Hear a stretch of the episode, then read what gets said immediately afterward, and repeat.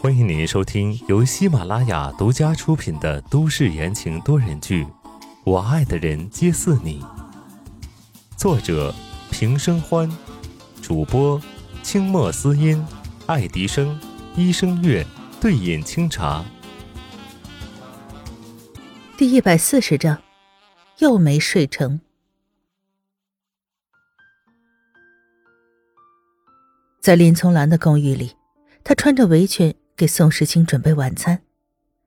自从一个多月前宋时清住进她家之后，两个人时常静谧，但是也并没有进一步的举动。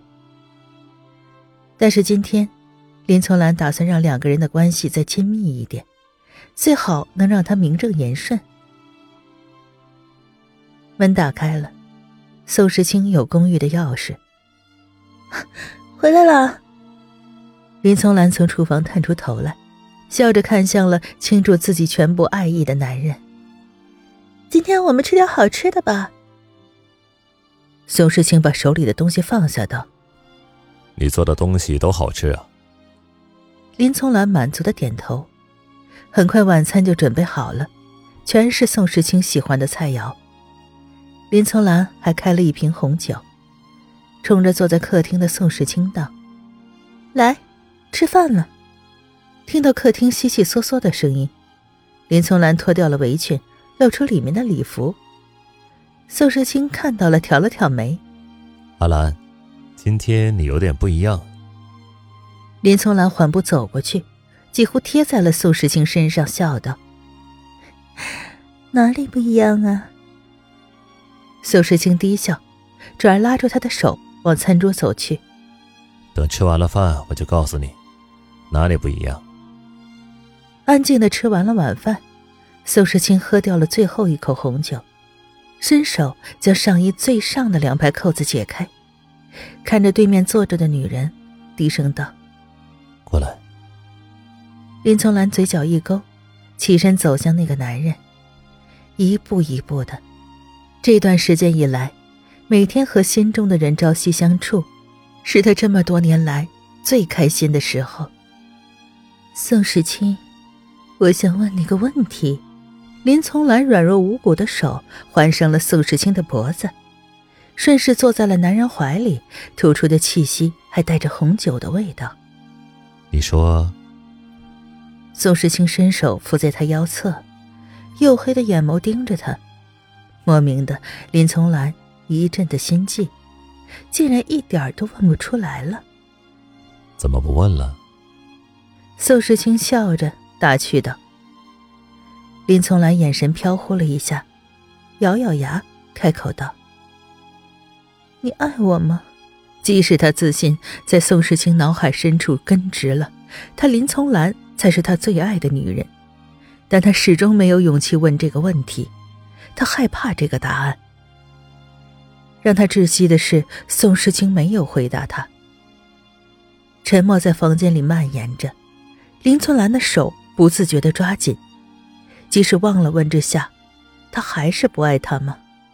你觉得呢？宋时清却是笑盈盈地看着他，眼睛里满是温柔，反而让林丛兰不知所措了。林丛兰咬住了嘴唇不说话，宋时清这才慢慢悠悠地开口。突然被一阵激烈的敲门声打断。开门开门。门外的声音非常耳熟，林丛兰不得不起身去开门。门刚一打开，一张和那屋里人一模一样的脸就出现在眼前。我哥呢？宋子妍黑沉着脸质问道。林丛兰让开身形指了指、啊、在里面。宋子妍脚步匆匆地进去，高大的身躯站在宋时清面前低吼：哥，跟我回去。等林丛兰进去的时候，就看到兄弟两人一个站着一个坐着，气氛不怎么好。我不。宋时清冷冷地回了两个字。我在这里很好，回去干什么？很好。一听这话，宋子妍就怒了，他高声道：你在这里公司的事情也不管，你知不知道董事会传出多少风言风语，说宋氏集团要易主？再怎么换，他也得姓宋。宋时清丝毫不为所动。有你在，我就放心了。宋子妍再也憋不住了，啪的一下将手里的文件丢在桌上。你看看，之前跟我们签了大单的公司，说因为你之前精神有问题，所以要解约。哥，你知道这对我们公司来说损失多严重？宋时清噌的一下站起来，脸黑沉沉的。谁传出去的？我不是让你封锁消息了吗？林从来一听这话，眉头深深的拧起来。当时虽然宋时清的案子闹得沸沸扬扬，但是宋时清是为什么能够安然无恙的被释放，一直都是保密的。凭借宋家的能力，想要隐瞒这件事情并不难。这件事情本来已经平息下去，是谁又开始暗中捣鬼？现在所有的董事都不回家，在宋氏集团等你给他们一个交代呢。宋子妍抛出一个重磅炸弹，刺啦一声，椅子被拉开，在地面划出了尖锐刺耳的声音。宋时清起身对着林从兰道：阿兰，我去看看，你不用等我回来，早点睡吧。林从兰乖顺地点了点头，眼睁睁地看着宋时清和宋子妍离开了自己的公寓，转头看着桌上残留的食物和小半瓶红酒，他狠狠地将准备好的小药丸砸在了桌子上。晦气！第二天一大早，林从兰睡眼惺忪地睁开了双眼，习惯性地摸了摸身边的位置，空的。棕色的眼眸一暗，看来昨晚宋时清没回来。这件事情有那么棘手吗？林从兰从床上坐起来，换好了衣服，走到了餐厅。一晃眼看到桌上的文件，是昨天晚上宋子妍留下来的。他随手拿过来翻了翻，没想到越看脸越黑，泄露的内容详细到连宋时清的精神报告都拿到了。如果他没记错的话，他只给过宋家和他哥林墨看过。宋家不会做这种搬石头砸自己脚的事儿，那剩下的人就只有他了。手里的纸被林从兰揉成一团，他眼神冰冷。哼，很好，说好的两不干涉，现在又是什么意思？等不及吃早饭，林从兰从家里开车直奔林墨的住处。他要问问他那哥哥到底想干什么。车子疾驰而去，在公寓楼暗处闪出了一个人来。他亲眼看着林从兰离开，拿出手机拨打了一个号码。他出发了。而这一切，林从兰浑然不知。短短的半小时，林从兰就到达了目的地。一阵疯狂的砸门，应门的是温之夏。他身穿简单 T 恤和牛仔裤，看起来气色恢复得不错。你找谁？